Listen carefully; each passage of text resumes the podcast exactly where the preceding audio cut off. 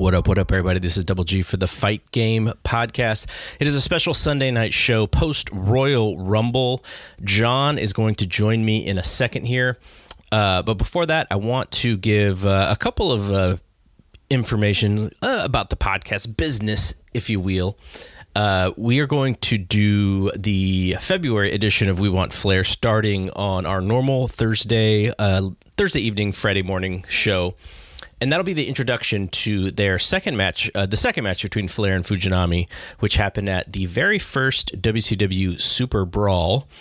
And we'll talk about kind of how they get into that match um, uh, at, for week one. And then um, the other, actually, a couple more things. Uh, Robert Silva, he is writing the series on the super lightweights, his his greatest super lightweights of all time and we are down to the top two. So that will post on Monday. So maybe by the time you even hear this, it may be up. Look for it on fightgamemedia.com. And the second thing I wanted to talk about a little bit, at least a shout out, our pal Chris, uh, who runs the Twitter account Zach Malibu he tweeted the Royal Rumble show for us on our Fight Game Media Twitter. I was uh, writing up the uh, the show on the website, so I, I, couldn't do both, or at least I, I couldn't do a, uh, as good of a job as, as he did while also blogging the show. So shout out to him. Um, and uh, for the uh, the Royal Rumble recap, so we're gonna do two things here in a second. Um, Paul Ace Fontaine is going to join John and I to talk about the Royal Rumble. And then after we're done with that, we're going to bring on our buddy Justin Knipper to talk about Worlds Collide. He was uh, writing that show up for the Wrestling Observer on Saturday night. And so we will be back uh, with John and Paul to talk about the Royal Rumble. All right, bringing on John and Paul to join me to talk about the Royal Rumble. Uh, I'll just I'll, I'll we'll just go John first and Paul second, just just to so that we don't step on each other's toes as far as uh, what we're to say. But uh, overall thoughts on what was a pretty. Uh, I mean, Rumble, these Rumble shows are very long, but I would say it was a pretty fun WWE uh, WWE show to watch. Uh, John, just quick overall thoughts on uh, on the whole four hours there. Actually, I like this. I like this show a lot. I thought it was really good. I thought they did a really good job throughout the show. Um, it felt long, a little bit, maybe just like during the Bayley um, uh, Lacey Evans match it just felt kind of like that. Kind of things kind of like slowed down for me, or like, oh man.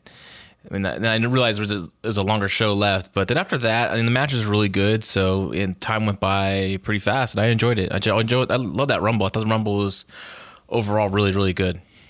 Paul, your thoughts? Uh, it didn't feel long to me at all, actually. And I mean, other than the opener, really, um, I honestly was drifting off during parts of the opener. Uh, but other than that, like the the, the I thought the show was paced really well. The the match that John referred to was was probably the weakest match on the show, so that may have played into why he felt like that. But for me, at least, it was relatively short. Um, and the men's rumble was honestly one of the best that they've done, like the best booked. I just loved the the opening segment with Brock, and then it was kind of we kind of had like a mini rumble for the second half. So let's actually talk about the pre-show with you, Paul, because you actually did watch it. Yep. I didn't watch it. John didn't watch it. Uh, just quick thoughts on uh, first uh, Sheamus and Shorty G, and then the Andrade and uh, Humberto Carrillo match. I mean, they were both, you know, exactly what you'd expect. Um, the there there was the building was really empty during the uh, Shorty G Sheamus match, so that like there was empty seats everywhere. So they like I guess it was a late arriving crowd, or maybe it was like that WrestleMania in Dallas where they opened the the, the doors just before they started the matches.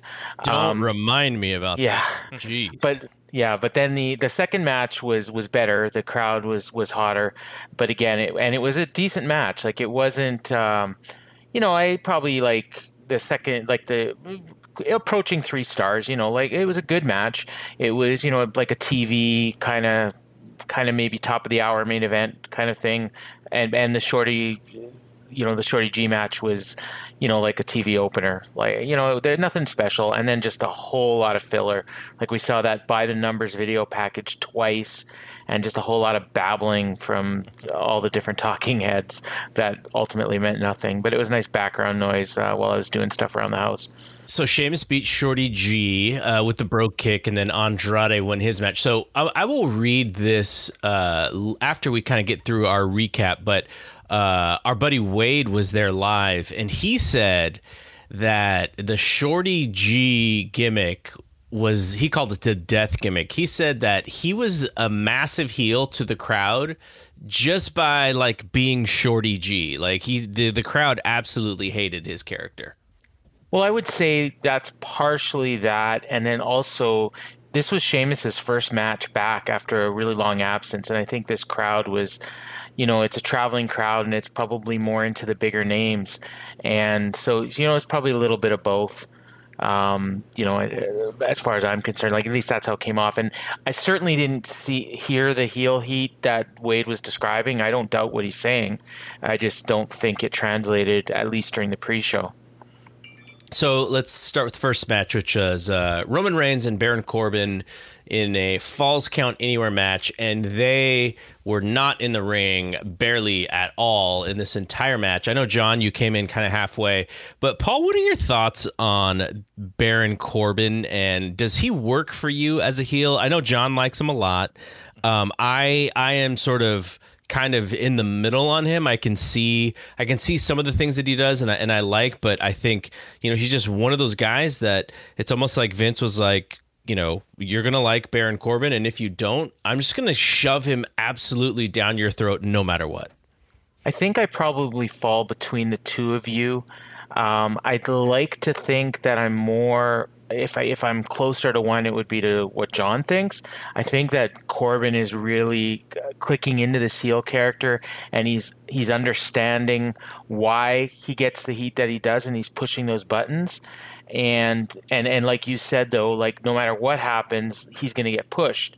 So I feel like the, even the bookers know that the fans resent his push, and so they're accentuating the things that people don't like about him.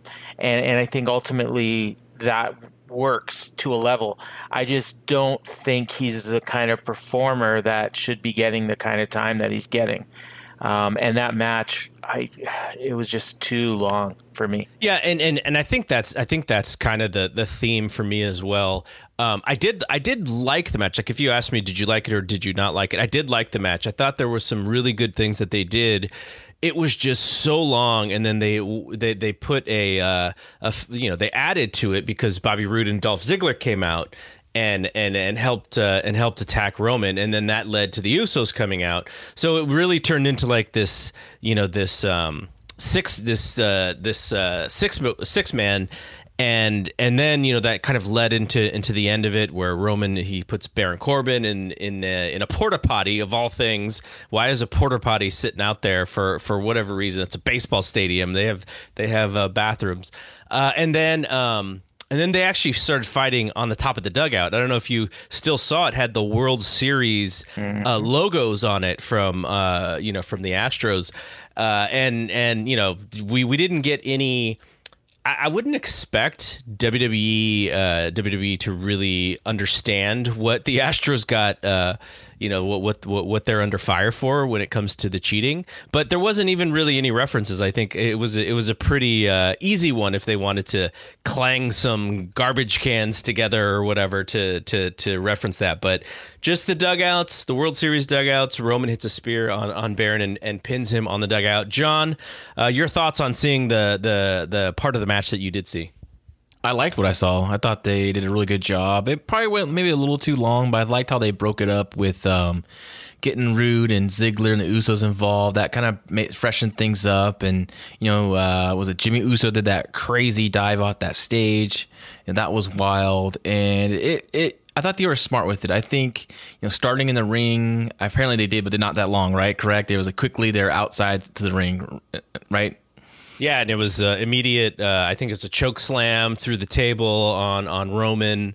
Um, so they were, yeah, they were quickly getting out of that ring and and and doing the some of the crazy stuff. Yes, yeah. So I think that was smart. Like go right into it, go into the falls count anywhere, go all over the building, um, keep, you know, and keep it keep people interested that way. And I thought they did a good job. And I love the finish, man. The spear on the on the dugout that was that was awesome and uh, great visual. Roman doing his howl and the crowd going along with him, and and the sea of people behind him. I, I thought that was like you know WWE production at at its best there.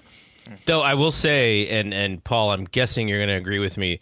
There were moments in this match, especially when the interference came, where they did the zigzag camera in and out, like Oh. it moved, like the camera's just moving like crazy. I almost like I used to- I kind of like laugh when Bryan Alvarez would say that he would get motion sickness from the cameras, and I I sat there and went, oh my gosh, am I am I why is my stomach feeling nauseous? Like that's how bad it was for me.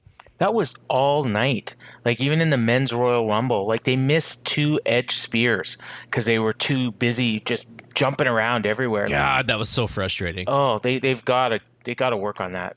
I mean, it's been But their what- what- it's been their issue forever, right? That's been that's been a deal. Getting worse.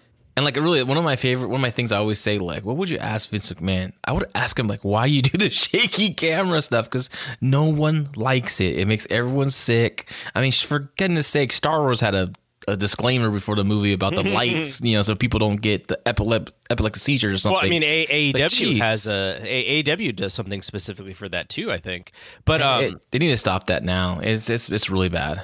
it's almost like he saw somebody put a GoPro on like a skier or a snow or a, a snowboarder or a skateboarder. And you know how when you have the GoPro it's just moving with the person and it kind of jumps around? It looks kind of cool from that perspective but it's not you, you could you could only watch it for a short amount of time and then you really kind of want to see something else. It's almost like he he fell in love with you know someone using a GoPro and was like how do we make it look like you know we have a GoPro running around the ring?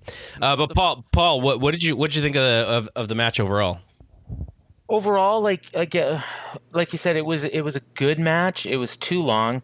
If if i if it was up to me i probably would have had that whole the whole stuff with um Roode ziggler and the usos happen when they were coming out. So maybe you have like um ziggler and Cor and um Roode come out with Corbin, and then the Usos attack him and take him right out, and then you just go right to the match because you know you're having a long show anyways. You don't Yeah. need these guys to go 30 minutes. Right. But but like I liked the spots with them. It was just it it, it was too long. Uh, It's basically it, and I, I lost interest partway through the match. But I did pick up at the end, and I did like John. I love the the closing spot and the visual and him on the dugout. Like that that was great. John you were going to say something else about the cameras Oh, I was just I was gonna say that. I'm sorry, I lost my thought, but I want to say something about the uh, the interference. I think it was done correctly because if they would have done it early on and Usos right away, there's no reason for the Usos to take him out, just to take him out. So you need to have Ziggler and uh, Roode do something to Roman, which causes them to come out to even the odds. That's why they. That's. I mean, I I, I like I liked where they put it. I liked where they placed it. I didn't know. How, I don't know the length of the match, but I mean, I caught it halfway through, so I got lucky there. but uh, but I, like I said, I really enjoyed it a lot. So the women's Royal Rumble was next, and this was an interesting placement because my thought was, okay, if Ronda Rousey has anything to do with this show, they're probably going to move the women to the main event position. So when this match was second, I was like, okay, probably nothing to do with Ronda. And really, the story of this match was there wasn't a ton of surprises. It was just a mixing of all three rosters. And uh, someone had said, I think, you know, oh, it just shows you, you know, the lack of depth in the women's roster. And I'm like, what other company has 30 women that they could even pluck from? They actually have, you know, a lot of depth, which is why they can do a match like this. Doesn't mean that everybody is is perfect. Like I think, you know, the one who stuck out like a sore thumb to me was uh, Zelina and uh, Kelly Kelly. Actually, Th- those were the two. But still, like you had like really high quality women up and down this match. It's just it was missing that like little hook or that surprise or that like really cool moment that people will remember, which we had several of in the men's rumble. But um, let's kind of kind of go through just the the different pieces of this match.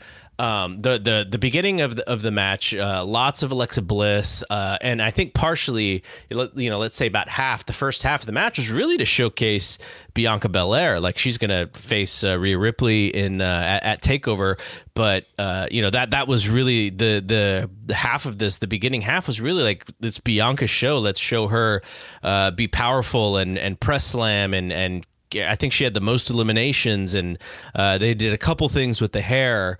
Um, and so I was really impressed with what they did with Bianca. John and I on this show have talked a lot about Bianca. He's a much bigger fan of Bianca than I am, but she's an athletic marvel. She just is such a talented person, and uh, I thought they showcased her well here. What'd you think, John?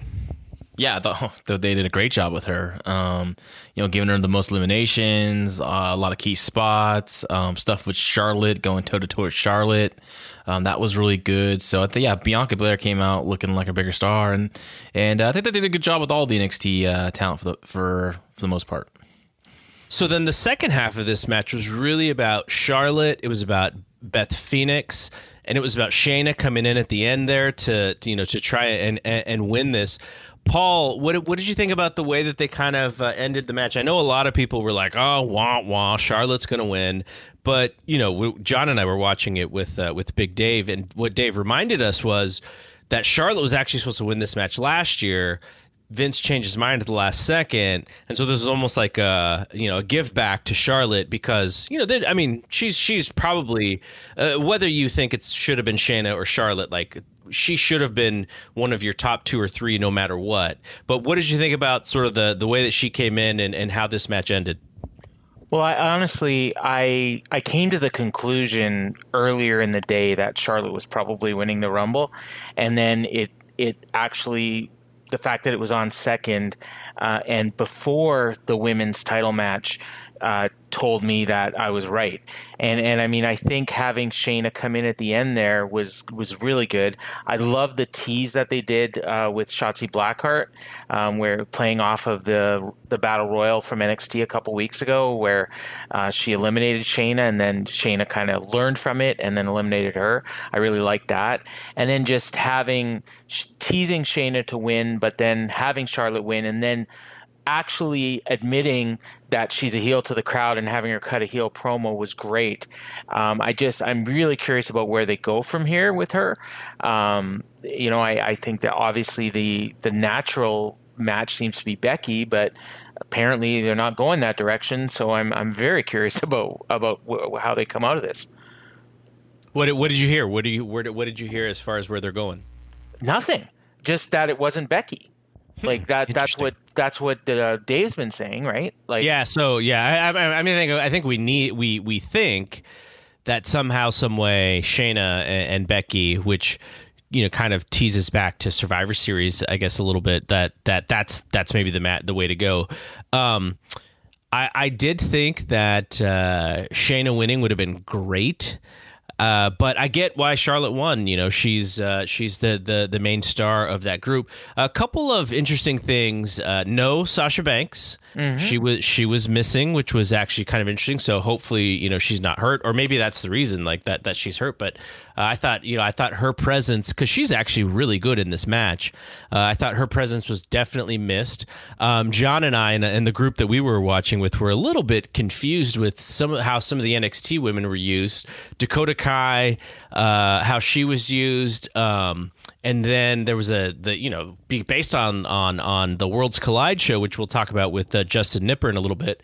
You would think that Tegan Nox and Dakota Kai have something, but Tegan Nox comes out to the ring when Dakota Kai has already been eliminated. They also utilize uh, Chelsea Green. She hasn't wrestled yet, for as far as I know, and they use her here, and she goes out fairly quickly. So I don't know. I I, I didn't think that the um, the NXT women were necessarily used to the best of their capability when it comes to uh, telling the stories that they're telling on NXT. What what were your thoughts, John?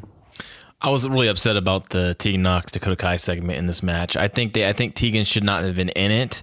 I think they should have played off what happened the night before on Worlds Collide when these these two girls started brawling all over the building. I think they should have had uh, you know Dakota in the match, but then Tegan come through the crowd, jump the guardrail, jump in the ring, attack Dakota, send her over the top rope. They continue to brawl. They continue to be separated. I think uh, I think that. Sh- I think that's what should have been done. Chelsea Green also should not have been in at all. I like the I like what they're doing uh, with her, how they're building her along, and all of a sudden they do this when you know they took her. You know, I don't know if you guys remember, but she was advertised for that battle royal Yeah. um, eh, on NXT. Well, someone realized, wait, we can have her in there. She's not going to win it, and they took her out. That's that was the reason. So.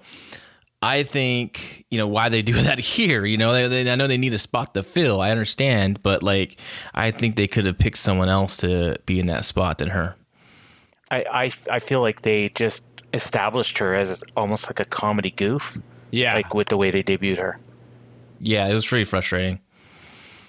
Um, so a couple of other things in this match that uh, that I thought were interesting. Uh, this was a little cute. Was the way that they used uh, Mandy Rose and Otis, where she would get uh, she would get bumped out, and it looked like she was going to get get out of the match, and then he was there just randomly to catch her.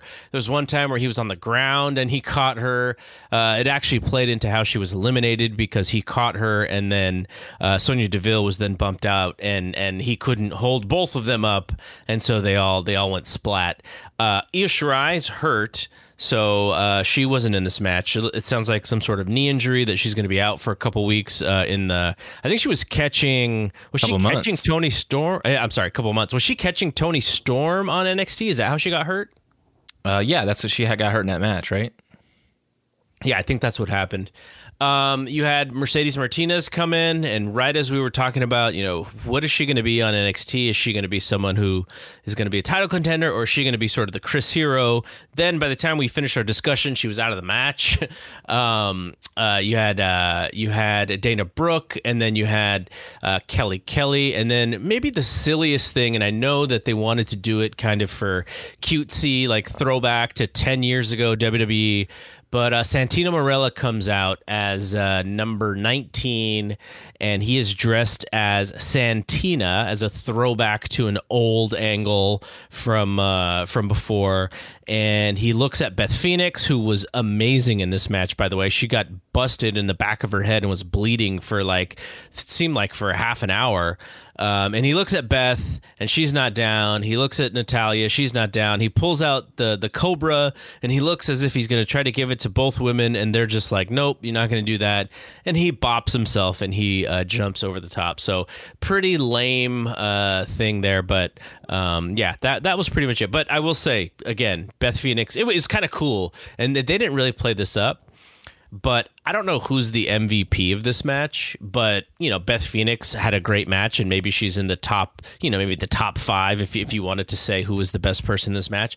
And then in the men's match, which we'll get to in a second, you know, I, I don't think we're spoiling anything. Everyone yeah. knows this. Edge comes out, her husband, and he has a great rumble. So it was a great, uh, great night for for their family. It was great. It was great to see both of them just just uh, do had do, do well in this match. Um, anything else before we move on uh, from either of you guys? There, was one one spot that annoyed me in, in this match, and, and it it was when um, Beth Phoenix was in the ring and she was getting like double or maybe even triple teamed, and then all of a sudden like another entrant comes in, and I'm saying it's Natalya, and of course her music hits, and you figure she's going to run down and make the save right for her best friend, and she just walks to the ring, takes her time. I don't know why that bothered me so much, but it really did. Like she should have been running in and saving her friend. Hey, I want to say I want to say that you know Beth was was absolutely amazing this match. Like she, I mean, you know, she doesn't wrestle often, and uh, you know, I'm sure she's training at the performance center doing some stuff. But I mean, she looked really, really good, and she was so intense too. Like, like she looked like she was out there to really win this thing. Like I was believing in her. She, you know, she was very, very real to me, and I really appreciated that her work and the Santina stuff. I this is I thought it was cloudy. That's from the uh, Body Donna days with the sunny stuff. I was like, is this cloudy? And I was like, realizing it was is, Santino. is is Cloudy still alive? Uh, I think I actually think he passed. Now I think about it, but uh, but yeah, I was, that's I was disappointed it wasn't Rico because they played his music. Oh yeah, yeah, yeah. was that music. Was did he use that? I wonder if you know Yeah. someone will know. Someone will know this. I'm sure Santino used that music. Maybe Oh, maybe I don't Possible. know, but I I was thinking Rico. I, I- I'll go one further with you, John. Beth Phoenix should be wrestling regularly. Now, Not I don't, I don't, commentating. I don't know if she, I don't know if she can, right? Like maybe, maybe there's a reason why she's not um, wrestling regularly, but like you put her and Natalya in a tag team, or you put her, she could, cle she's clearly, she clearly could have a spot on the roster and be a really strong character on uh, on either Raw or SmackDown today, based on what I saw. Um, I, I don't know. I, I wouldn't use her on a regular basis because it would just kind of hurt whatever appearance she does. I, I think she's doing a, lo- a lot better on NXT as a commentator. I think she's choosing her spots a little better, though, though sometimes she will step on a toe or two or, you know, kind of flub up something. But, you know, she's still so young at that, you know, in that part of the her uh, her career. So I think but I think she's doing better, even though she said, you know, working instead of wrestling. during during last week's episode, I thought that was pretty funny. the the, the thing I tweeted because I was joking because I, I absolutely do not like her on, on commentary. I was saying how she should actually do some commentary in the match, and every time something crazy is about to happen, she should just scream, "Oh no!" Because that's all she does on NXT. If She if the heel if the heel's going to do something mean, she just goes, "Oh no!" every time. Like that's her that's her catchphrase. But um, you know that that that's that's just sort of my own um you know the the way that I look at that commentary. But okay, so let's quickly um, let's quickly take a break, thirty second break, and then we will be back to talk about the rest of this show. What up, listener? We wanted to take a second to thank you for listening to this Blue Wire podcast. Be sure to show your support to this pod by subscribing and dropping a five star review on iTunes, a follow on Spotify, or the appropriate DAP for any other platform you might be listening on. And if you're enjoying this show, chances are you'll like one of our 75 other sports podcasts. Find more shows you'll love at BlueWirePods.com. Thanks again for listening, and now back to your regularly scheduled podcast. Okay, we're back. Let's talk about the rest of uh, of the Royal Rumble. Now we went from uh, a women's Royal Rumble, which you know I, it wasn't the the best match you'll ever see, but I think they you know I think they did what they needed to do. And we came to uh, the next match was probably I would say now Paul can tell us specifically because he saw the pre-show. We didn't see the pre-show. I thought this was by far the worst match on the show. Uh, Becky, I'm sorry, Bayley and Lacey Evans. Um, Bayley as a heel is interesting. Uh, Lacey Evans as a babyface also interesting. I know a lot of people really like her character as a babyface. I just watched this match, seeing Bayley outsmart her at every step of the way, and Lacey just flat out lose right in front of her daughter and her husband in the front row. There, I was kind of like, "What did I need to see this for?" John, what'd you think? Yeah, I didn't think this was that good, and there's a lot of a lot of missed stuff. Um, it's hard too because you know the, even though the Women's Rebel didn't have well, nothing was perfect, obviously, but they did you know have a lot of reaction. People were down, they're tired a little bit from reacting to that match, so they had a tough time getting the crowd back into it. But I just I just think Bayley's just not interesting as a heel, as a babyface for me, and I think the crowd's not really into her anymore. It just didn't seem like, and and, and Lacey, she's she's just so young and you know and, and green that you know she made a lot of mistakes and but thank God it was short. It was only I guess apparently nine minutes, but it felt longer than that for me. So, but and yeah, I think they could have done a lot more stuff with the daughter. The daughter was the best worker in the match. I thought she did great. That little couple shots mm-hmm. they showed of her. I would have done something where like Bayley really got in her daughter's face and maybe like you know grabbed the fish hook on her mom's mouth and like you know told her daughter to look at what she's doing to her mom just to kind of get the crowd into it a little more heat to the match. It was just no heat and um it just kind of just kind of ended in a in a blah. Yeah, what's interesting is we we we take Bayley, uh, who has a character that is so like young and spirited and um really sort of like and and I don't know how long she could have done that, but as you know, for she could have done that for a little while. But her new character is very limiting because she doesn't channel young. She doesn't look young and the haircut and her facials, she just looks like a middle-aged Bayley. And I don't she's not even that old, but to me she looks like probably 10 years older than she is, which is not the way that I, I would necessarily do this, but um, yeah, I, I, I don't get sort of the, the the styling of her. But Paul, what were your thoughts on this one? Um, yeah, I mean, it was it, it, was probably like either the worst show match on the show or maybe tied with Sheamus and Shorty G. But I mean, that match wasn't really supposed to be anything. So I, I think I was expecting more out of Bayley and, and Lacey. And uh, honestly, I was expecting a title change, like just the whole way this story played out. And Bayley's had the belt for a long time, and there doesn't really seem to be anything, any reason for Bayley to keep it um, you know, it would have been. I think it would have been a good time for a title change, but they didn't go that way, and and they really kind of buried. Uh, Becky or Bayley for or Lacey, sorry, for the reasons that you mentioned, you know, like having her lose clean in front of her daughter and her husband.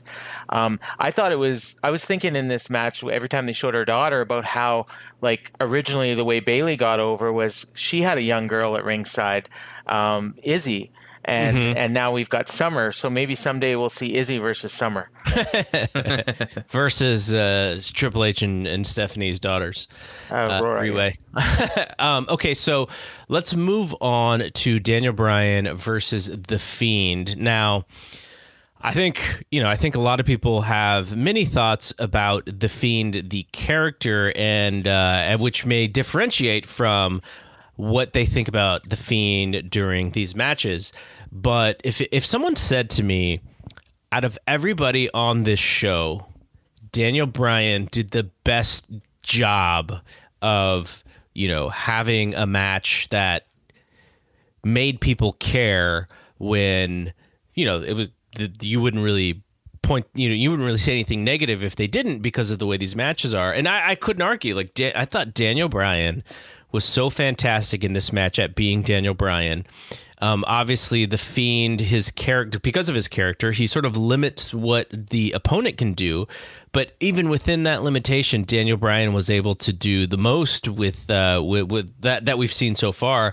And I was really, I mean, you can't really be proud of people, but I just love seeing Daniel Bryan get things over that a lot of guys can't get over. And you know, what whatever you feel about the fiend and his character and the way that he wrestles in Bray, and you know, I think I think he whatever he happens, he he just gives a lot of different thoughts and emotions. Like Daniel Bryan was so awesome in this match. Uh, the the fiend does win the match eventually. Uh, he uh, he puts Daniel Bryan in a mandible claw and then does a choke slam off of that mandible claw. But uh, Bryan was was in the mix with uh, you know with the running knees and and with the leg kicks and trying to fight for that LeBell Lock, and and it was really good stuff. I don't know if the match was all that great overall, like if you were to give it a star rating, but just his performance was exceptional. John, what'd you think? Thought it was really good. It uh, exceeded my expectations. You know, I know these guys have good matches in the past. Um, for some reason, I was a little worried about the red tint is going to be back, and but yeah, luckily that, that they, they not there. Yeah, they, they didn't have it, which I think they decided to drop it, hopefully for the future, but also because you would not see the the welts on uh, Bryan's Bryan's back with the uh, with the strap, and you know they did a really good job getting the strap over, which I thought was like a weird stipulation. But you know, you know, I haven't seen a strap match in a very long time, you know, on any kind of uh, mainstream wrestling and and shit. Well, they said what ten years, right? Since the yeah. last one in WWE, and we figured out that it was CM Punk against Umaga in a strap match. That was uh, our buddy Jeremy pulled that up on on Google. But like right away, they, they they got over the brutality of that match. I mean, they showed the welts, and it was funny because you know, just Big Dave early on when we were watching together, he was like, "There's no heat though for it." And all of a sudden, like I was sitting there, like, "Well, let's give some time." And then sure enough, like, because Bryan's such a great worker, and, and it's not take away. F- and Bray's also really good too. You know, he's really good. He knows how to play his role really well. He's a fantastic worker. But Bryan really knows how to sell and and really built that drama and make that big comeback. And I I, I thought this was uh of the you know my favorite match of the night when it came to the you know the non rumble matches. I thought they did really really really really well and they exceeded my expectations. So um you know it's uh the fiend character is interesting because there's that no selling element to him where he all of a sudden would you know he'll take punishment but then just not feel pain but uh, it's a kind of it's, it's kind of weird to me sometimes. But I got to try to remember it's his within his character. But uh, I thought he, I think he did a great job. I like the Fiend. I think he has a great look.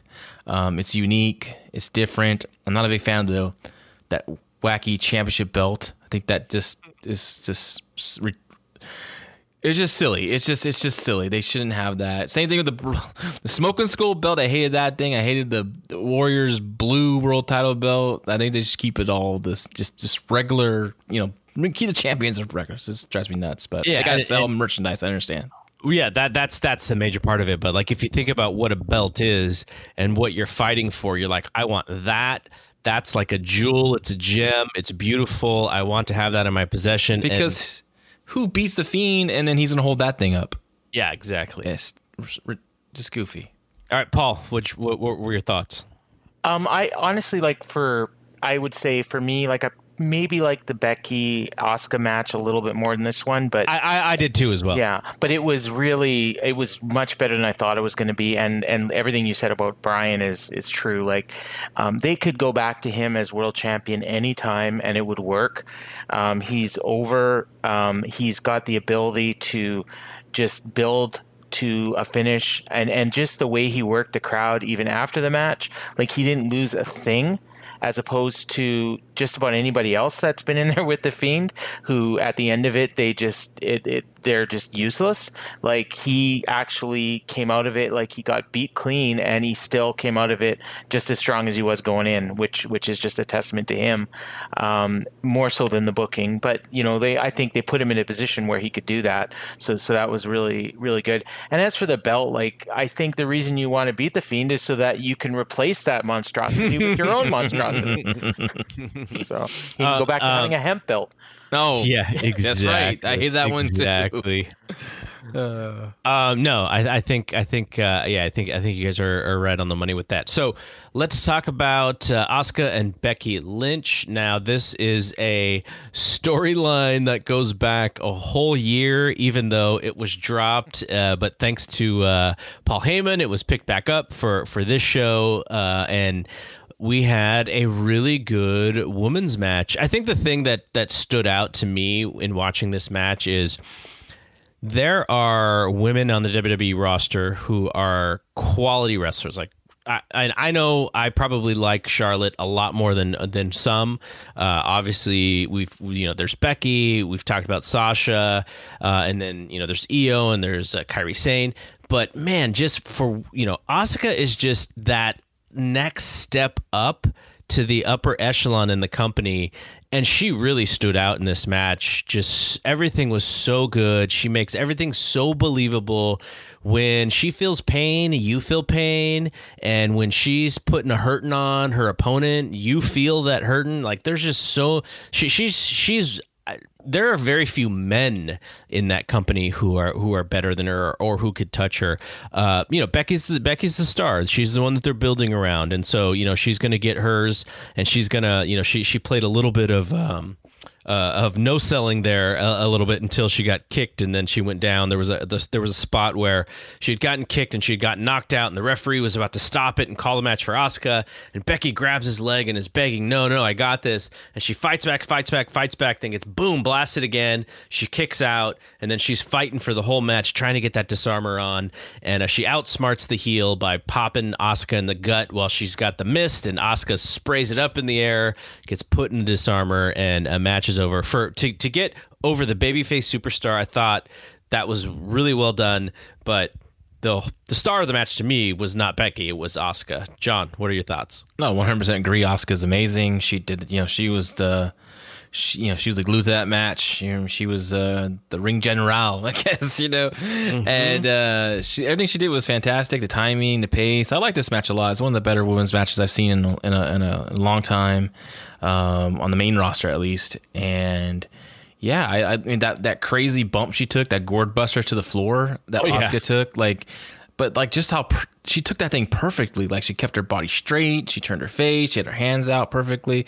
Like it was, but that was a just a nutty bump, and um, Yeah, and the finish was great. I thought the finish looked really good, and you know, and I love that spot with she was, you know, all of a sudden she got pumped up and she started like no selling the kicks, and then bam, one big kick and knocked her down again. I thought that was all great dramatic stuff. That's that's that's that's good pro wrestling right there. I mean, that's kind of like the this the what you you don't necessarily see that on a WWE show. You would see that on like a New Japan show or something. So I, I like that they took that that spot for you know it just made that thing feel a, a little bit extra special. Um, uh, Paul, what are your thoughts? Um, obviously, I agree with both of you on, on the match. I for Asuka like you know, she reminds me of, and and this is going to sound really weird, but follow me, is Ishii and in the sense that Ishii will have the best match with anybody that they've ever had. Mm-hmm. And that's what Asuka has. Like probably just about every woman on the main roster has had her best match ever with Asuka.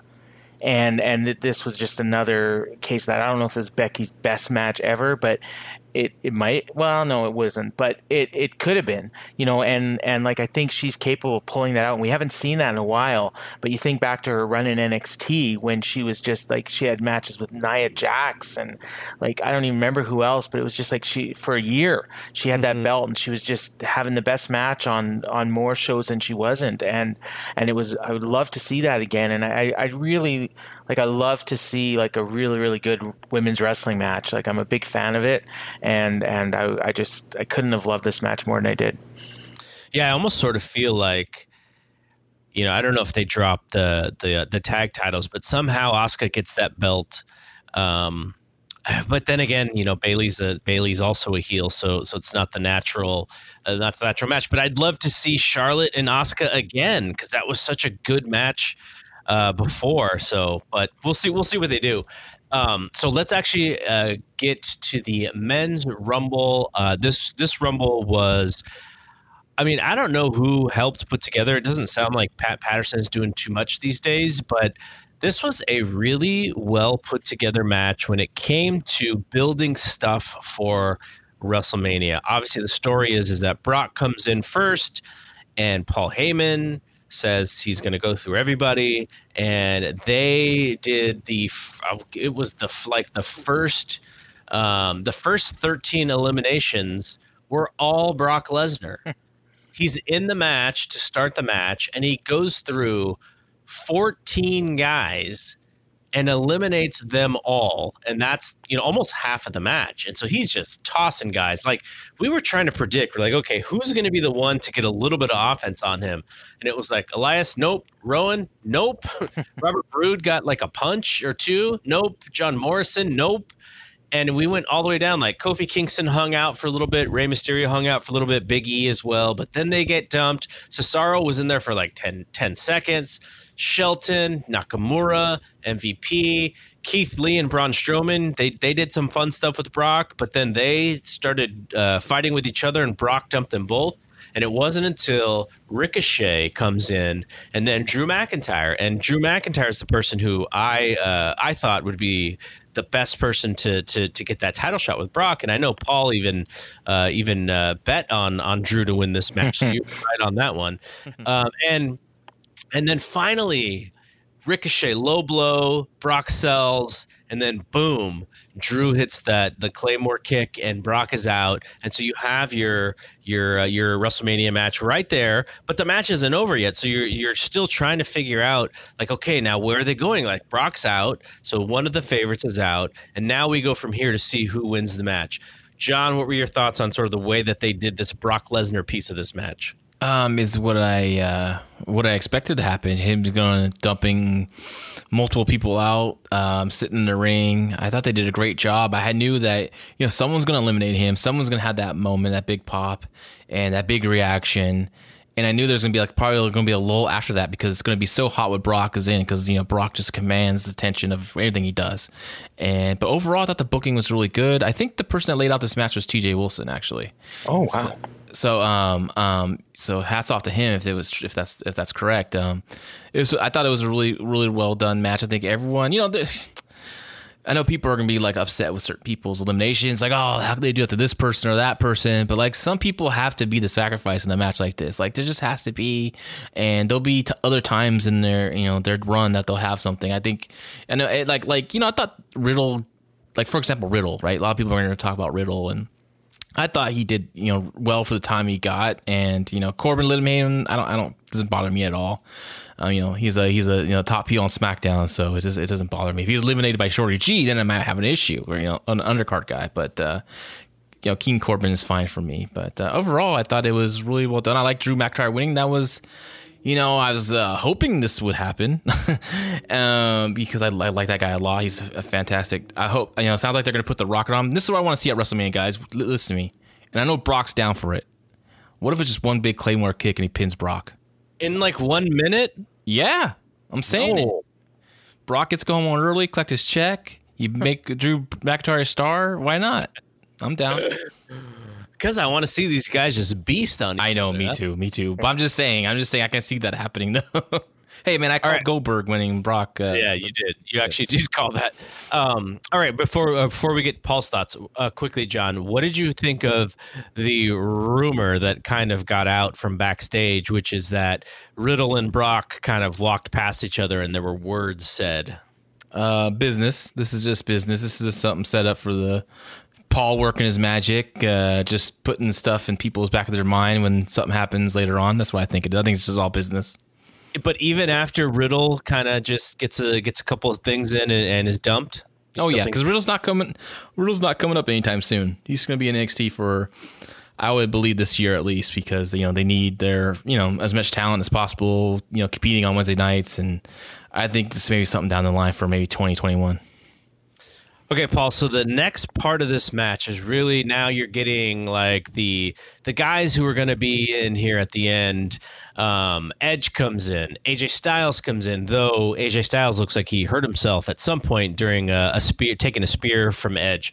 You get um, you get like you said, Riddle, who's in there for a short time. Randy Orton, Roman Reigns, Kevin Owens. Black, Samoa Joe, and then at 30, Seth Rollins comes in. So so now now games on. We get down to the top five. The top five is Randy Orton, Seth Rollins, Roman Reigns, Edge, McIntyre. How did you like the way that they kind of got down to that like final five?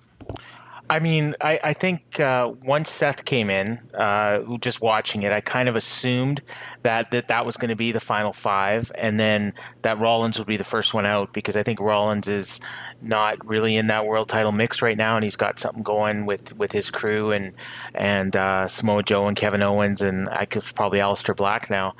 Um, I I absolutely loved the performance of Randy Orton in this match. Like I rarely go back and watch Rumbles, but if I do, I'm going to start when Randy Orton came in and just watch him. Like his facial expressions in certain parts, especially when he was interacting with Edge and the way the crowd reacted to him was just masterful. Like it's I've, I haven't seen that out of him in so long, and then just the way he was eliminated, and it looks like it's probably setting up a, a match with uh, with Edge at WrestleMania, maybe, um, I, or you know maybe they're going to make up and have a tag team match. I don't know, but I'm very curious to see where that goes. And I was curious, like uh, what happened with AJ. Like I, it almost looked like he was eliminated by mistake, like the way that Edge reacted, and just the way the match kind of happened after that with both members of of the OC coming in shortly after that. Like it, it was supposed to be all three of them, and if that was what happened, they they sure as heck did a really good job of of booking the match like after that, like to make up for the fact that one of the top guys wasn't in there. So what I saw is like he was stuck in the corner and he was just kind of sitting in the corner and i noticed that three of the referees were just talking to him like oh. they were grouped together and they were talking to him and it's like oh something's going on with aj and then when he gets up he's like hanging his left shoulder like he's he's, he's just like hanging there and he does some stuff with his right arm but then you know he he it looked like they may have called an audible and said hey you know i need get to get out of here yeah, and, and he he tried to do the thing where he hangs on with one hand, but obviously he wasn't he wasn't going to do it. So that's what just what I saw. I'm sure we'll hear, you know, from uh, Observer or something uh, later tonight or tomorrow morning. But that's that I, I noticed immediately that they were huddled near him, and then if you think about it, it probably came from the spear that he took where he did the flip, right? Because he did the full flip off of the spear from Edge.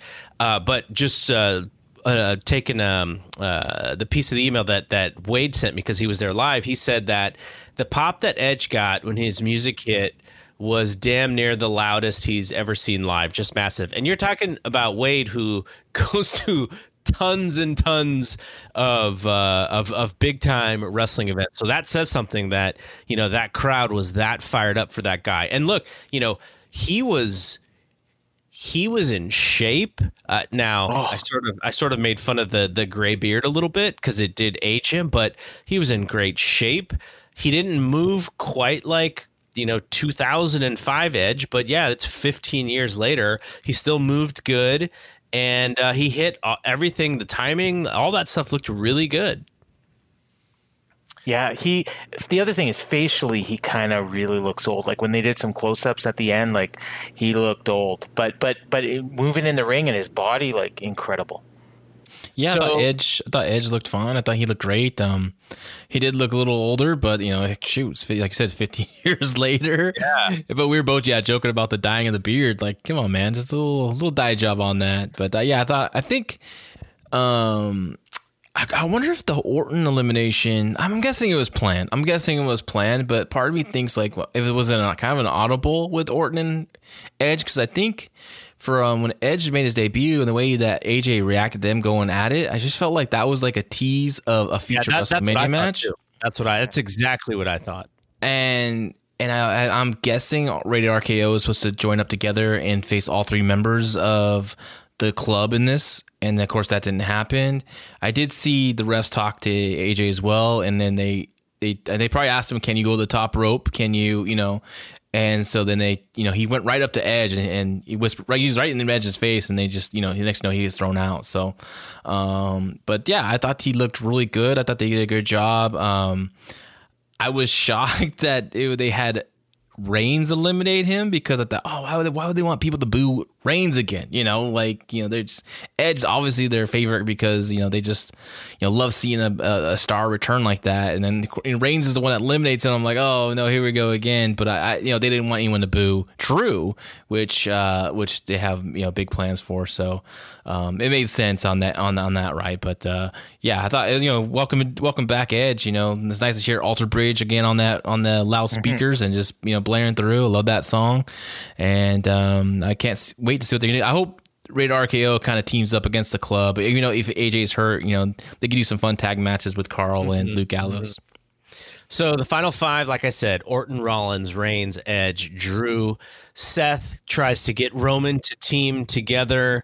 He's he has the fist out. He's like, "Come on!" Like, but he's he's not like begging Roman like a friend would. He's like screaming at him as if like Roman has to do it. And Roman is about to bump the fist, but instead he throws a Superman punch. Um, and everyone hits their move on Seth, and Drew throws him out. Then, uh, like John said, Edge goes a little rogue on Randy Orton, tosses him out.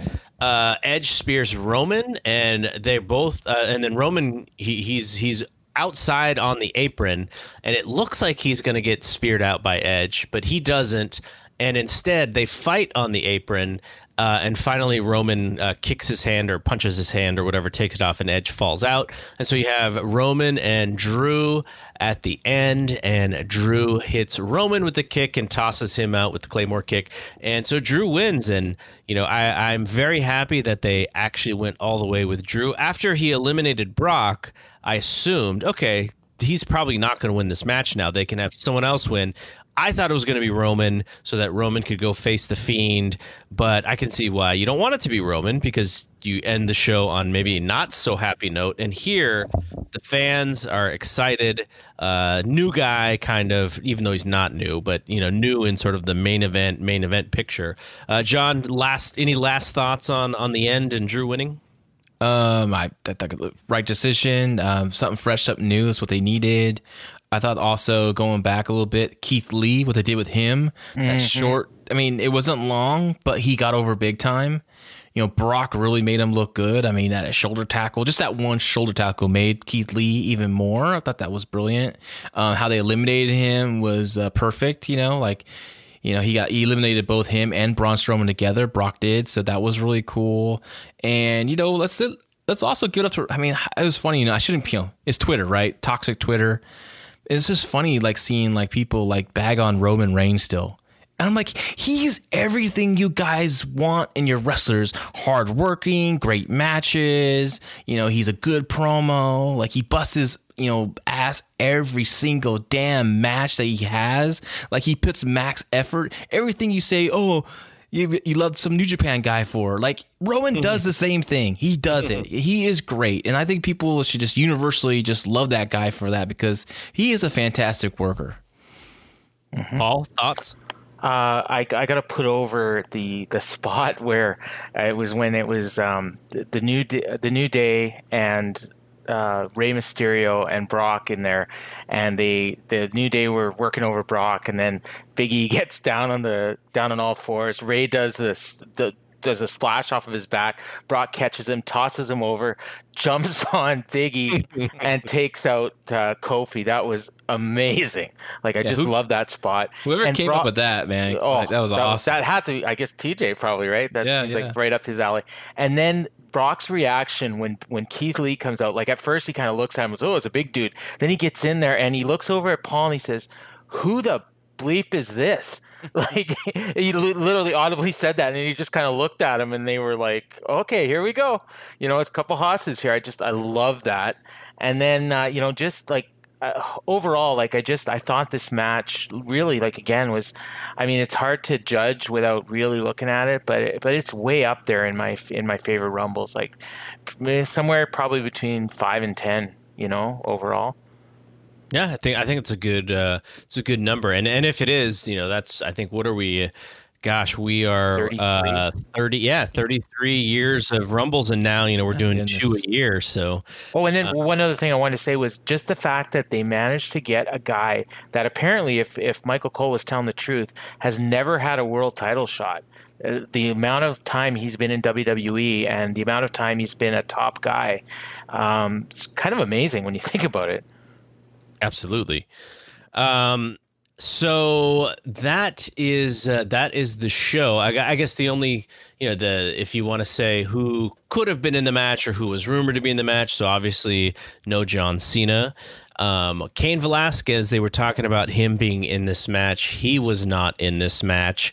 Um, I'm, not, I'm trying to think of who else. You know, people. Kane. Thought, uh, the other Kane supposed to be yeah. in it. The, the other Walter. Kane, Walter was not. Thankfully, he he wasn't for me at least because he was such a badass uh, the the night before, which we'll talk to Justin about. Um, but yeah, overall, you know, I can't I, I can't think of, of anything else that they could have done. And so, uh, just to kind of we're in real time here. Edge just tweeted about 15 minutes ago. My wife is a badass. so it's a, good good to be part of their family tonight. Debits um, and credits, folks. Debits and credits. Paul, before we let you go, any thoughts? Any quick thoughts? on uh, the UFC from last night. Uh, I don't I don't know how much you saw or, or the. I, uh, I covered it for the well, site. Oh, I, okay. I, so yeah, I, all of it. Yeah, I covered the UFC show and then uh, for the Observer site, and then I also watched the Bellator show. Um, you know, there wasn't a ton there. Um, really, really good uh, fight uh, on the prelims. Um, Montel Jackson uh, I can't remember who his opponent was, but he was landing these incredible shots that the, the guy wouldn't go down, and then and then he would just take him down, and he'd take him down for a while, and then they go back up on the feet, and he was just killing him. Like he looked like he was trying to literally knock his head off. I don't know how the other guy stayed up. It was just it was one of those fights that you you kind of want to go out of your way to see. It was completely one sided, but the guy just wouldn't go down. And then of course in the main event, Curtis, uh, Curtis Blaydes just uh, you know like destroyed Junior Dos Santos in the second round around. Where do you, um, who do you who do you put him with? Because he's uh, obviously uh, yeah. standing in line now. I guess you put him against the winner of Ngannou and Rozenstruik.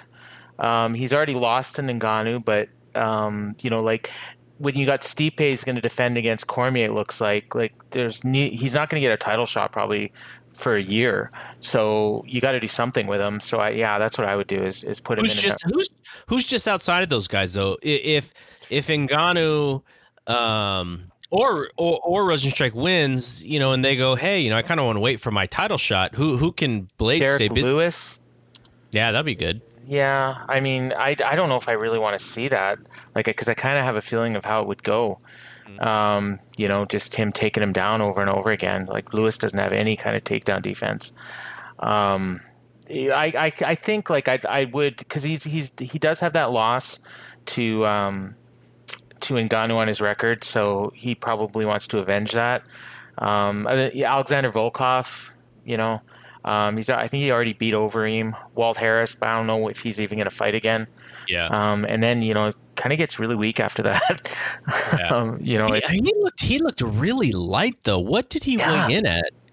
uh, he what uh, Dos Santos or Blade? No, no, no. Uh, Blaydes. Blaydes was two sixty five. Holy cow! He looked Yeah. so No, thin they, to me. they- but they said he doesn't cut. But that's just like that's his walk around weight. But he's huge. Like he, I think he's six five, um, and he's he's just like he's just cut. Like, but but yeah, he's two sixty five, and he doesn't cut weight. Um, but he, yeah, because he mentioned that on the thing, because Ju- Junior was two forty, and so he had him by like twenty pounds, and and it's a soft two forty. Like Ju- Yeah. Junior's old. Um, and and then uh, there there was a flyweight fight as well on the on the main card where um, Alex Perez won, and he's like five and one now in UFC, and his only loss is to Benavidez, so he should probably you know either get a title shot or a title eliminator shot against the winner of the uh, Benavidez Figueroa fight next uh, next month. And then in the Bellator show, uh, Pico had a lariat KO. Which I saw really that cool. Yeah, um, and then you know Cyborg did what Cyborg does What, what, what, what could what could Scott Coker possibly do with Cyborg? Uh, I, I, she wants a featherweight Grand Prix. So if they can get you know enough names from around the world and do a Grand Prix, I guess. I, And and this is uh, I can't I can't imagine like I mean it's going to be you know the Ultimate Fighter quality fighters though right like there's If no lucky. killers, there's no killers out there. there's nobody out there. Like, I mean, literally, they have all the people under contract, and it's mostly people she's beaten already. Or, you know, Julia Budd was was just cruising through that division, and really, Julia Budd is, I, I mean, she's a good fighter, but she's probably, like, she's definitely no no better than any of the people that uh, that she fought in UFC. Um, you know, maybe on the level of a Holly Holly Holm, but I think Holly Holm definitely obviously has better boxing than she does. Um, and I mean that fight, you know, she went the distance with Cyborg, and and this this was not going the distance. Yeah. Um, she wants a rematch, but I don't really see anybody, you know, unless they just need something to do with her. I can't see any reason they do that, unless of course they do, you know, if they do the uh, Grand Prix, then. then Yeah, I mean, I, I- I just I was watching that, going like, okay, Scott obviously signed Cyborg. He obviously thought she was going to beat Julia Budd. And what is the plan after that? Like, he's got. I'm sure he has something, but just Gabi there's no- Garcia, like oh my god! you know, it, it's a possibility. I guess. Jeez.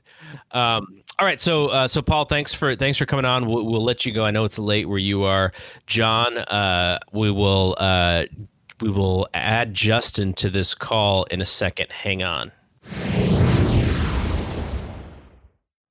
All right, Justin is joining us now to talk about Worlds Collide, which he wrote for the Wrestling Observer website. He wrote the recap of the whole show as it was going on. Justin, what's going on? Yo, what's going on? Thanks for having me, guys. So, did you watch? Uh, you obviously watched the pre-show as well. John, did you watch the pre-show? No, I was gonna make uh, a point to go rewatch uh, to watch Kaylee Ray, Kaylee Ray and Amia Yim, but didn't get a chance to. But I heard uh, heard it was pretty good. Yeah, Justin, what were your thoughts on it? Because we did not get to watch it.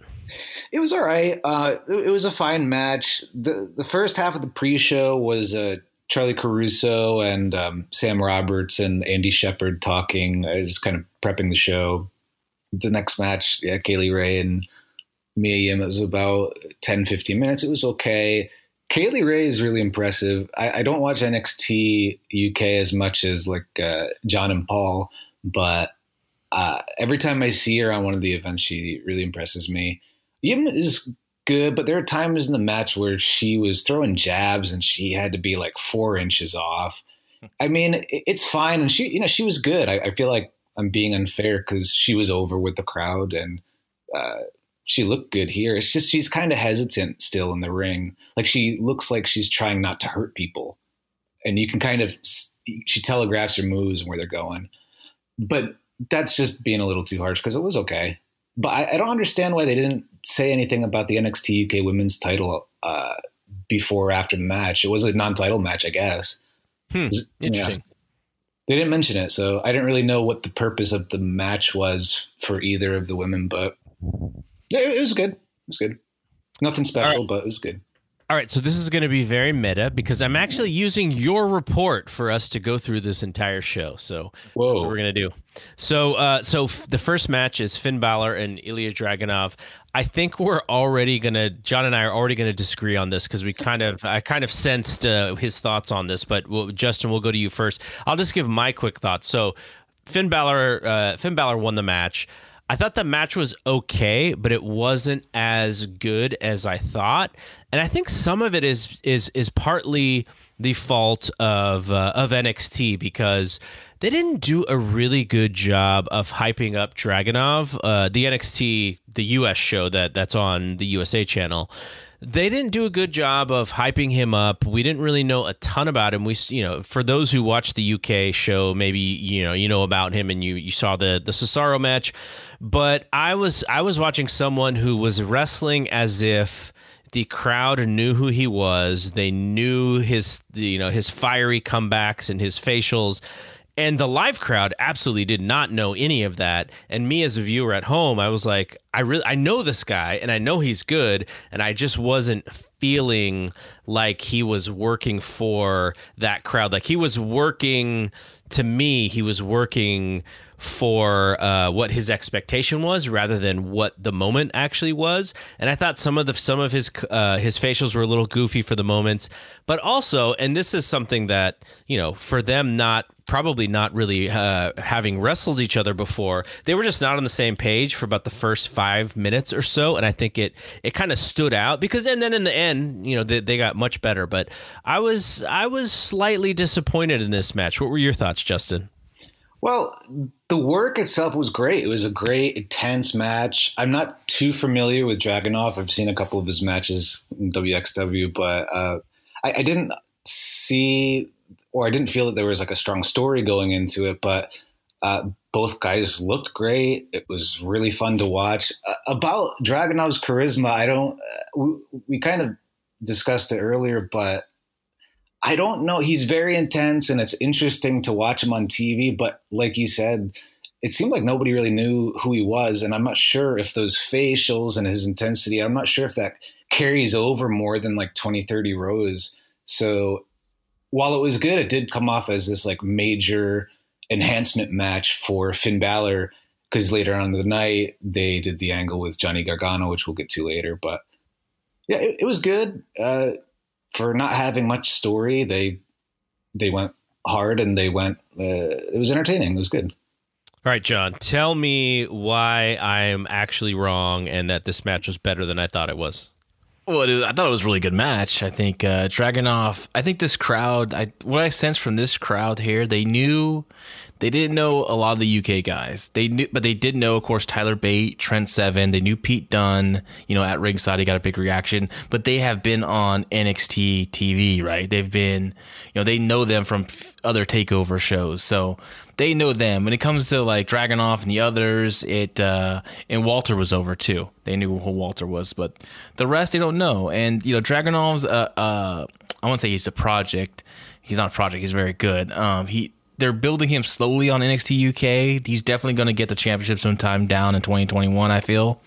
Um, I think this is like to me, it's like just like almost like a, another test for him to have a, a, really good match with someone who's going he's going to lose, but he's going to look good. Um, he's a unique character. I, I like him because he's different. Um, you know, beyond the red eyes and the and the, but like his, he moves differently in the ring. Like mm-hmm. he he doesn't wrestle like everyone else.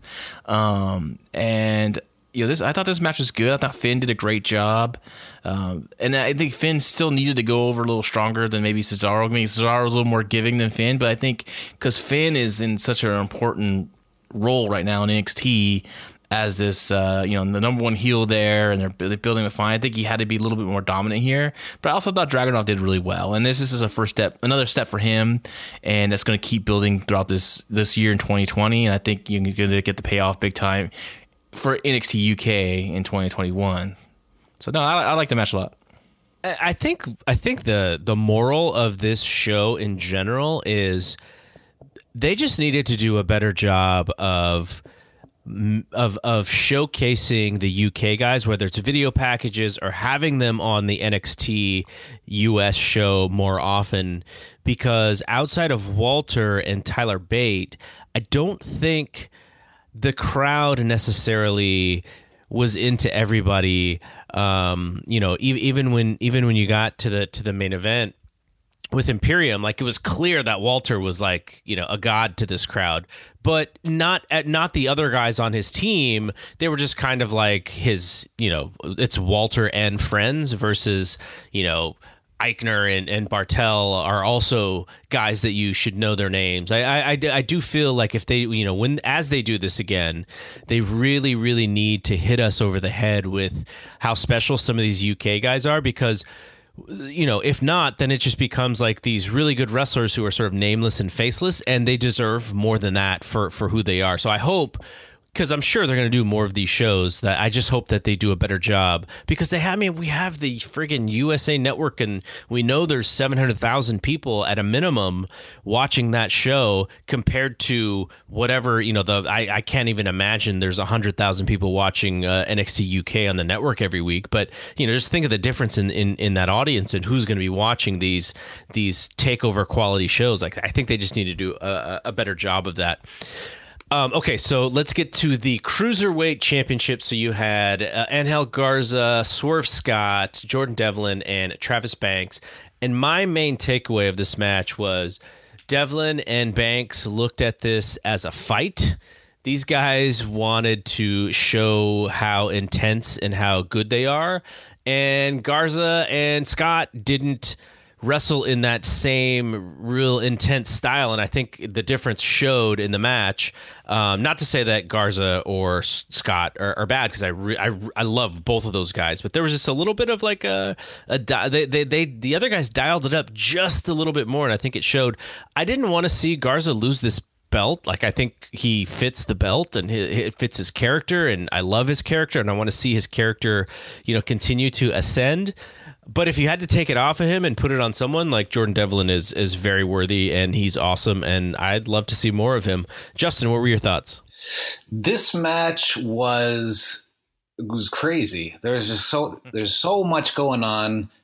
And I said the report, it's like it's cool because these guys are so athletic and it was really, really creative. I mean, as far as the story goes, yeah, like I like what you said about like there was a, like a more of a, a straight match between Banks and, and Devlin, but in general, it just kind of felt like let's go, let's just do everything we have on our mind, and they went through it. There were so I, I couldn't even really. I found, I found, it hard describing some of the. They're not even moves; they're like combinations. Or like, mm-hmm. and there's the four guys going. It, it, it was good. It was good. Uh, Garza looked great. Is he a heel? we were we were just talking about this uh, on last week's podcast because he's the ladies' man, but then he's also the guy who got engaged in the center of the ring. like, so yeah. we're kind of confused about what's going on with him. I but he, the wrestling was good. Uh, Travis Banks looked really really impressive. Was he out for a little bit with an injury? I think. Uh, Travis um, Banks. Um, I know he got his eye busted when he was in on TV, but. I don't think he was out for too long. Maybe early this year, maybe possibly. Maybe. Either way, he looked really good. Uh, I thought Isaiah Scott, Swerve Scott, looked awesome. Uh, I got to see him a couple times last year in Seattle and Portland up at Defy, and I thought he looked more like that guy I saw last year, mm-hmm, last night. Mm-hmm. He was, he's in his element in those kind of matches where there's just that nonstop, perpetual motion. He's he likes linking things together, bouncing off the ropes and then moving on to some other guy and rolling to the other side of the ring and hitting some kind of cutter. It's just kind of like a like a labyrinth path of crazy moves and combos. Um, you know, you know what you said about him is so funny because I'm watching this match and you know everyone knows sort of how to play the wrestling video games uh, or, or even fighting games back in the day in general, like the cabinets where you would have to do like certain combinations of moves to like do this like five combination thing. Uh, and, and so I like the way that I watch Isaiah Scott or Swerve Scott Russell is like he's hitting like all these crazy combinations that would be so hard to hit in a video game. Like he's hitting them in real life. Yeah. And he's God, he's he's so talented. He's John, what, what were your thoughts? Um, just like Justin, and this match was nuts, and which which way I expected is a four way with the you know four athletic guys like this. Um, you know, there's going to be just tons and tons of moves. Um, I thought everyone looked really good. I thought everyone played their character really well. Like you talked about Jordan Devlin's intensity and Travis Banks' intensity. They're two intensity guys, right? And then you have Swerve, who's who's Swerve, man. He's kind he's, he's smooth. He's He's cool, yeah. He's cool, yeah. So he he, he played his character well. And then you got Angel Garza, who's you know smiling. He's super talented. He likes to show off a little bit. So I thought everyone played their role really well. Um, I, you know, four ways. Like I said before, they, they they're gonna be they're gonna be crazy. They're gonna be a lot of moves, a lot of like combinations, like Justin said. Um, but you know, but like my complaint, unlike my complaint with the uh, four way uh, tag team match on AEW, the opener that everyone was raving about, which I did not like. These actually guys went for pinfalls and near falls, and they looked like they wanted to win and that's why I was appreciating, like you know, they they were going for covers, and and people was you know, tr- there's there was it made it look like a match, and I thought they did, a really good job with that. And Jordan Devlin, man, he has been on a roll the last couple years, and you know, for I mean, for a guy I really didn't think much of, honestly, when he first actually when I first saw him in NXT UK, I seen him before in Zero One a long time ago, but he's just a young kid then, but. Um, you know, NXT UK when it started, I remember seeing him and I was like, eh, I don't know didn't it hasn't impressed me. But ever since he's you know with OTT and the stuff with uh, David Starr and Walter, um, and now at NXT UK, I know you guys. I don't know if you guys watch the show or not, but um, like he just plays this great heel character. He's just arrogant. He's cocky. And I didn't want to see the title change. I like cause I love Angel Garza. I think he's something special. But I think if you wanted to get over NXT UK to this audience that you know is just now maybe finally checking in, you know, for the first time, like I think you have to do something like this. And I think the cruiserweight title is a title that you can change hands a little more frequently. And I wonder how long he's gonna have this title for. It'd be kind of cool to see Angel and, and Jordan Devlin at WrestleMania. If it's on a pre-show, it's on a pre-show. It probably will be, right? It's just, there's, you know, let's not complain about that. But like, it's just gonna that's the way it is gonna be in a seven hour show. It's gonna hit the pre show, but like it'd be kind of cool if Dor- Jordan can carry it through that. And I would like to see Jordan be on uh, NXT USA more as well. What about 205 Live though? Because that's the 205 Live belt. I thought. You know what? That's interesting because they they rebranded NXT Cruiserweight title, right? Yeah. So I mean, I don't know what I don't know if 205 live is long for existence anymore but um um maybe yeah i'm sure he'll uh, he'll defend it there as well I, if they continue on with that show So the next match was DIY Ciampa and Gargano against Mustache Mountain, Bate, and Trent Seven.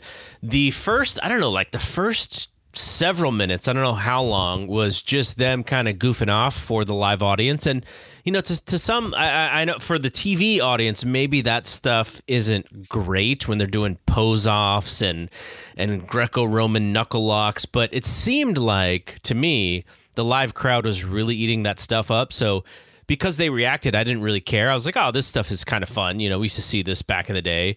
Um, but then, you know, then they got into the into the match, and I thought like, gosh, I don't know, the last like maybe five to seven minutes was just awesome when it comes to putting together uh, great near falls and putting together moments that the fans are just going crazy. I wouldn't necessarily call it one of the greatest tag team matches on NXT because that's really a high bar, but definitely the last five to seven minutes was was really good. As and and and some people I, I know, you know, our buddy Doan who uh, he didn't really like this match, and I'm assuming it's because of kind of like the beginning and, and them goofing off a little bit. But if you know the the last part of this match w- was really good. Justin, what were your thoughts? So I thought this was the best match of the night if I had to pick one. Um, what I thought was brilliant at the beginning of the match is Gary, like what you're saying about you know kind of goofing off, but what they were doing was it was so slow and was such a change of pace from that crash bang wallop match Mhm, from uh, mhm. right before. I think the crowd was probably exhausted. um, yeah, it was the right thing to do. The way they paced it, I think, was what made it uh, made it work. Um, they're all really charismatic, and especially Gargano and Ciampa. Ciampa seemed like he's the most popular guy out of the four to the crowd. Um, yeah, the finish was really satisfying, and um, but that's really it because there weren't any other stakes. Um, I, I, don't know where they're going with the uh, Finn Balor, Johnny Gargano, and t- somehow Tyler Bate is involved in this some angle going forward that they kind of uh, teased a little afterwards. But um, yeah, it was a good match. Um, but if you miss it, I mean, you know, I, I don't know what it'll lead to story wise. Right, right. Yeah, so it was good. Very good.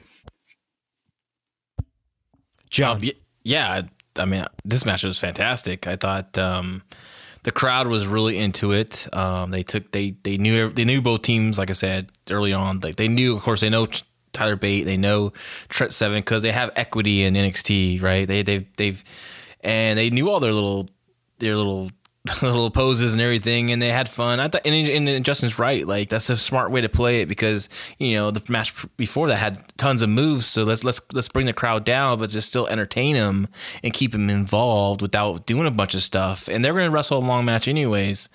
And so it's okay to start slow like this and have fun. And and I and it definitely picked up, and I picked up really well. I think Tyler Bate is really something special. Um, I think he's a tad a tad bit better than Johnny Gargano. I know Johnny Gargano is just like universally loved and and he's he's sensational, but I think Tyler Bate has something a little extra about him. Um, he's the ultimate Bay face in my opinion. Uh, I thought Trent Seven like looked good. He looked good in this match too. He plays his uh, role really well in that team, and um, I, you know, and I thought those guys are just an awesome team. And of course, Gargano and Ciampa together, you know, that was a lot of fun to watch again. Ciampa definitely was the most popular. He has that something about him that just, you know, he the cool factor, the it factor, and yeah, I, I love this match. I thought it was definitely my favorite match of the night and it, it, lived up. Like it felt. I mean, they wanted to be a dream match, and I think the crowd in that building definitely felt it was a dream match. So that I thought they hit a home run with it. And a lot of times when you have that match with the baby faces against baby faces, you, sometimes people they don't know who to choose they don't know who they want to win and so kind of playing it slow in the beginning like you guys were saying that probably played to the benefit of the live crowd because it was just like we just enjoy the whole thing this whole thing that they're doing and that got them into the match um, so i guess i would say um, this was probably my most disappointing match of the night, which was Rhea Ripley and Toni Storm. And it's quite possible that I see Toni Storm more than you know than maybe even you know folks at at NXT or WWE see her. I just see her as such a future superstar. But um, I don't know. This match just didn't do a whole lot. I don't. I don't think you know they didn't have a lot of time. It's not like the the work was necessarily uh, bad or anything, but it just fell super flat to me, and it felt like a just a um, the the match that was just in the holding pattern until we get to Bianca uh, Belair and and. Uh, and Rhea Ripley, and I don't think Toni Storm should be treated like that. Justin, what were your thoughts? I think we're on the same page. Um, it felt like a waste of Toni Storm. I mean, I don't follow what she's doing in WWE too closely, but anytime she's on, she feels like she's important. But tonight, she felt like she was fodder for Rhea Ripley. Um, and the pace of the match, it just kind of seemed like Toni Storm kind of played heel, but she was still really popular with the crowd. And she she took Rhea pretty much to the end of the match until um, then Rhea just kind of won out of nowhere. You know, I didn't really get that, and I thought, what was the point of that? Well, Toni, uh, Toni, I think she went to the top, and she missed a frog splash, yeah. She, and and and it was it's it's kind of a pet another pet peeve of mine. Like J- John and, and, I joke about my my main pet peeve in wrestling is when hmm. on the near fall when the person getting pinned looks directly at the referee, and I'm like, oh, he's kicking out, absolutely kicking out. The, one of the other pet peeves is uh, when someone's doing a frog splash, if they don't jump up and then out and then they do the frog splash, like it just looks bad. Like Toni literally just jumped kind of out and just fell. Like there was no jumping up, so it was like a really flat uh, frog splash. Um, but yeah, like it, it was just, I mean, and then, and just, you know, and then Rhea just like pinned her. It was just, it was really flat, like you said. John, what were your thoughts? Um, it was a disappointing match for sure. Um, on like, if you're looking at WWE, what they're thinking, they're thinking who are the NXT NXT UK roster. Well, first is going to have some interest for fans to tune in, right? Toni Storm, very popular. Um, people know her from the main roster, you know, the Mae Classic, etc. And also, there's a storyline there. There's a there's a reason for her to be there because she has beaten Rhea Ripley twice, right? But the problem with Toni Storm is, you know, she had it up a little bit. I mean, not fully, but you know, she had to be in control and dominant and a long heat. And I just think she's better as the babyface selling for someone. You know, like like a Rhea. If Rhea was opposite, Rhea would have been better. If she was a heel, it would have played out be a better match. I think that way. I think people weren't really buying um, Toni in this role. I think they like her as a better as an underground uh, as an underdog babyface than in control. Uh, you know, giving someone long heat. I just thought that's what I missed. I think she's just miscast in this match. Um, I understand why they did it. Um, I mean, there's someone has to. I mean, who uh, I'm trying to think on the roster. The NXT UK women's roster isn't as you know that deep as um, the NXT USA roster is, but um, I couldn't imagine who. I mean, Jinny actually could have been a a decent uh, a decent one in there. But I you know, but Toni is the most popular. People know her, so that's why they did it. But I just think I just think for this match because you know I think they had they actually had good chemistry in their other matches, but that's where Rhea's the heel and Toni was babyface. So that's why I think that's just it's just a weird match now that they're both baby faces. And then we got to the moment that um, Justin mentioned with uh, Gargano getting attacked by Finn Balor and and uh, Tyler Bate was involved in in some of that. Uh, and then we get to the main event, and the main event. You guys already said what your favorite match was, but I liked this match uh, the most on this show, and I think it was because Walter and Adam Cole come off as like major stars just in general and especially in this match. And look, you know, Roddy and and uh, Fish and O'Reilly, you know, everyone knows them too. They're they're great, but Walter was just an extra level of how the audience reacted to him. It was it was really fun to watch, and you know, all he has to do is just chop the shit out of somebody, and the crowd just goes ridiculously wild and that they set up the whole match. Like guys are staying away from chops, they're staying away from chops, and then all of a sudden he hits one, and the crowd just goes crazy. Um, I the, the, I already said sort of what the the the problem is that I thought, which is that just the rest of Imperium wasn't a, a nearly as over as Walter, so the crowd just sort of waiting for Walter to be in the match, and it didn't really um, didn't really make a lot of noise when he wasn't doing something.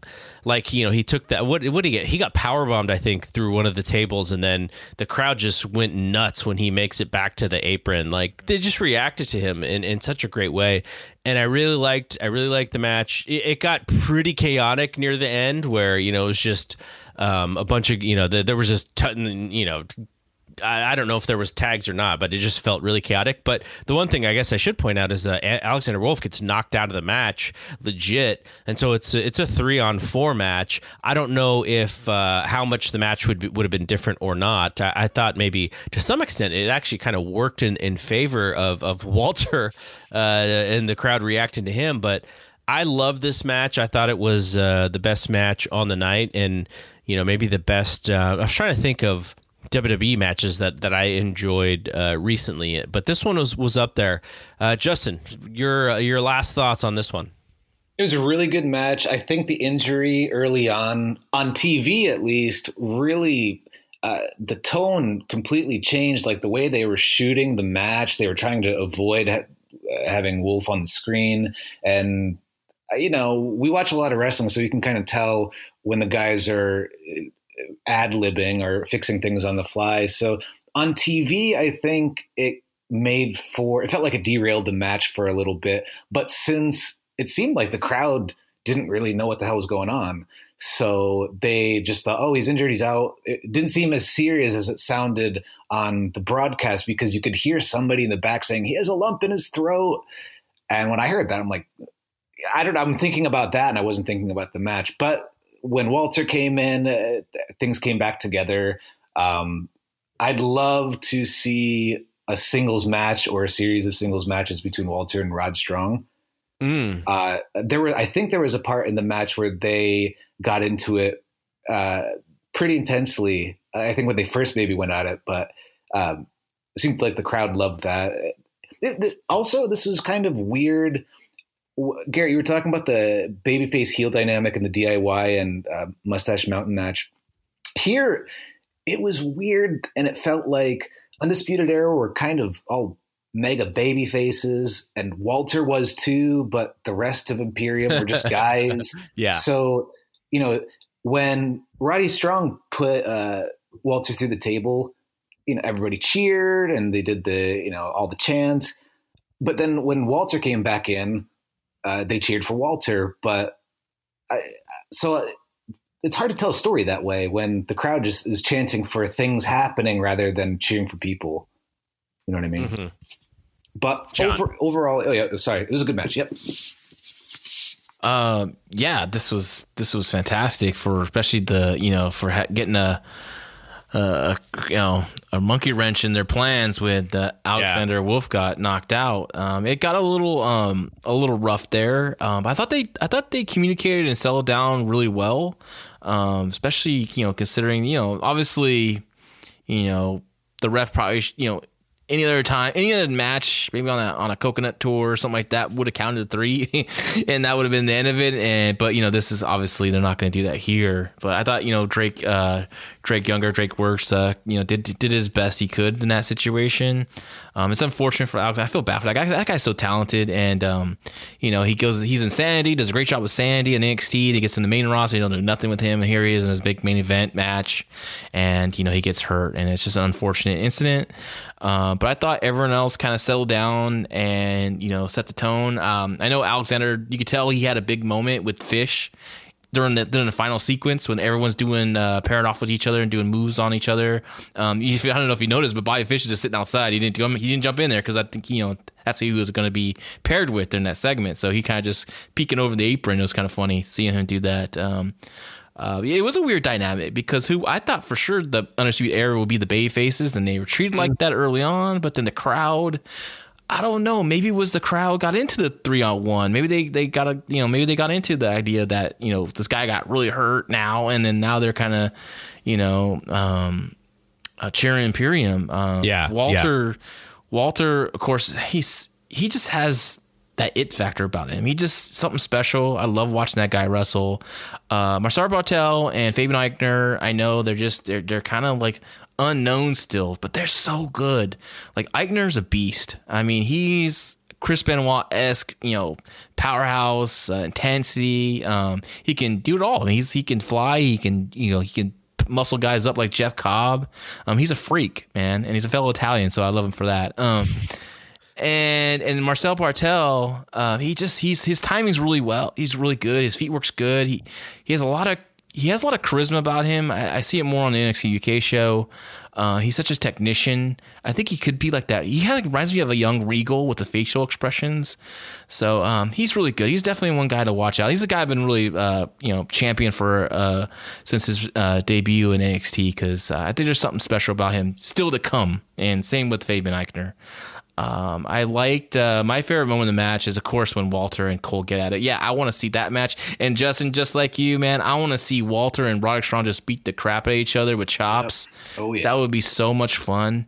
And what I was thinking, in my mind, the way I, you know, I always think about booking and stuff uh, when I'm watching this stuff, and like I'm like, man, they have an easy story. They have an easy reason to put Walter on TV on USA versus Bobby Fish now, right? Mm. They could do that match on TV and um, they could do they could do some more stuff to kind of continue this thread with Imperium and and and Undisputed Era, which I hope to see um, you know in the near future, and I think we will. Uh, but overall, man, I mean, it was funny. My friend who was watching the show at the same time, I, I avoid spoilers because I have to watch later because you know I had to wait till the kids go to bed. I don't they don't watch wrestling yet; they're not ready for that.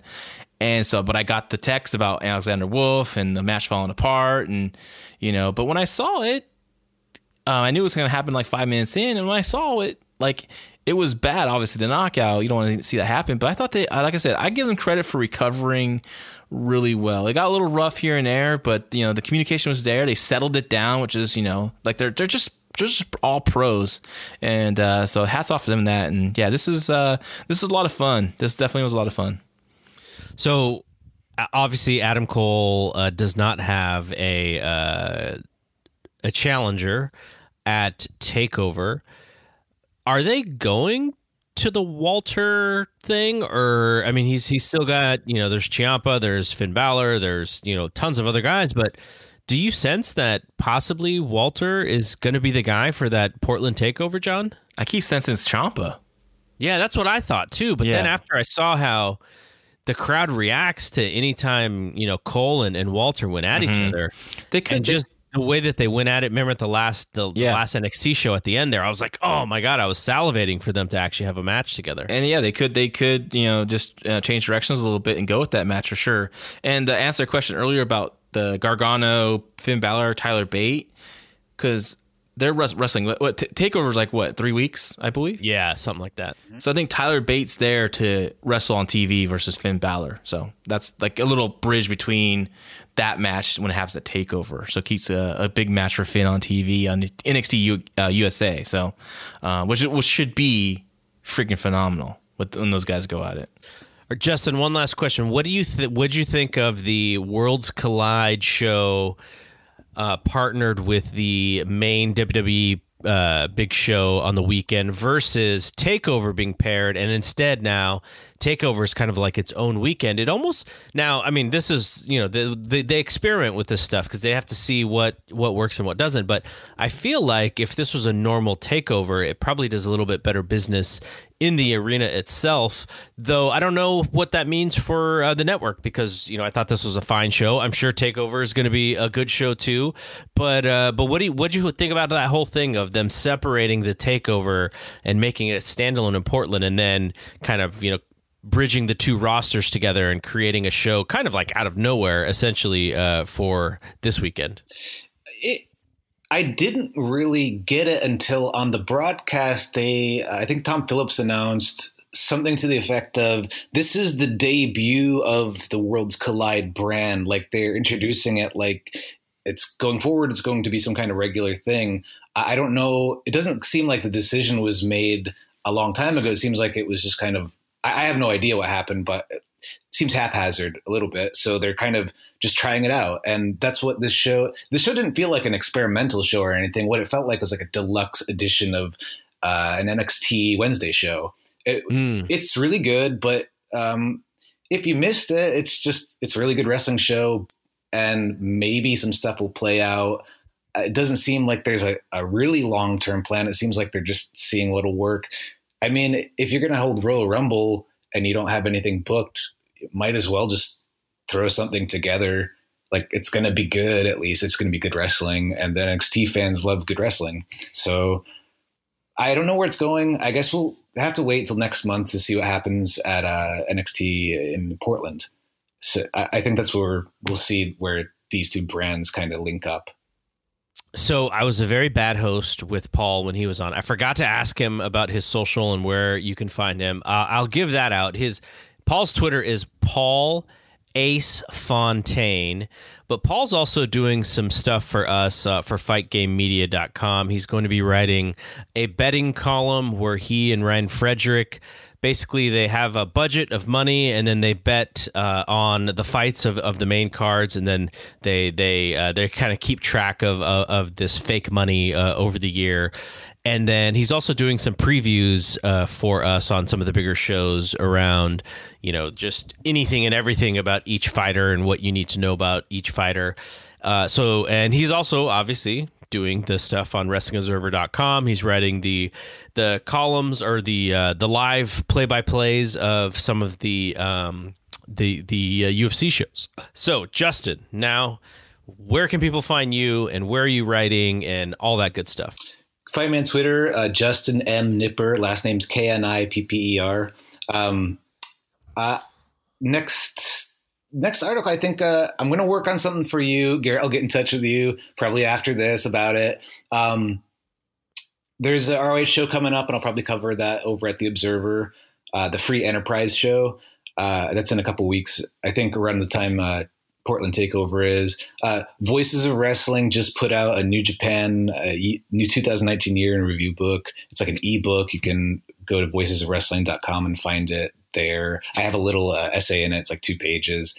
Um, I'm trying to think of what else. Uh, yeah, that's it for now. Okay, cool.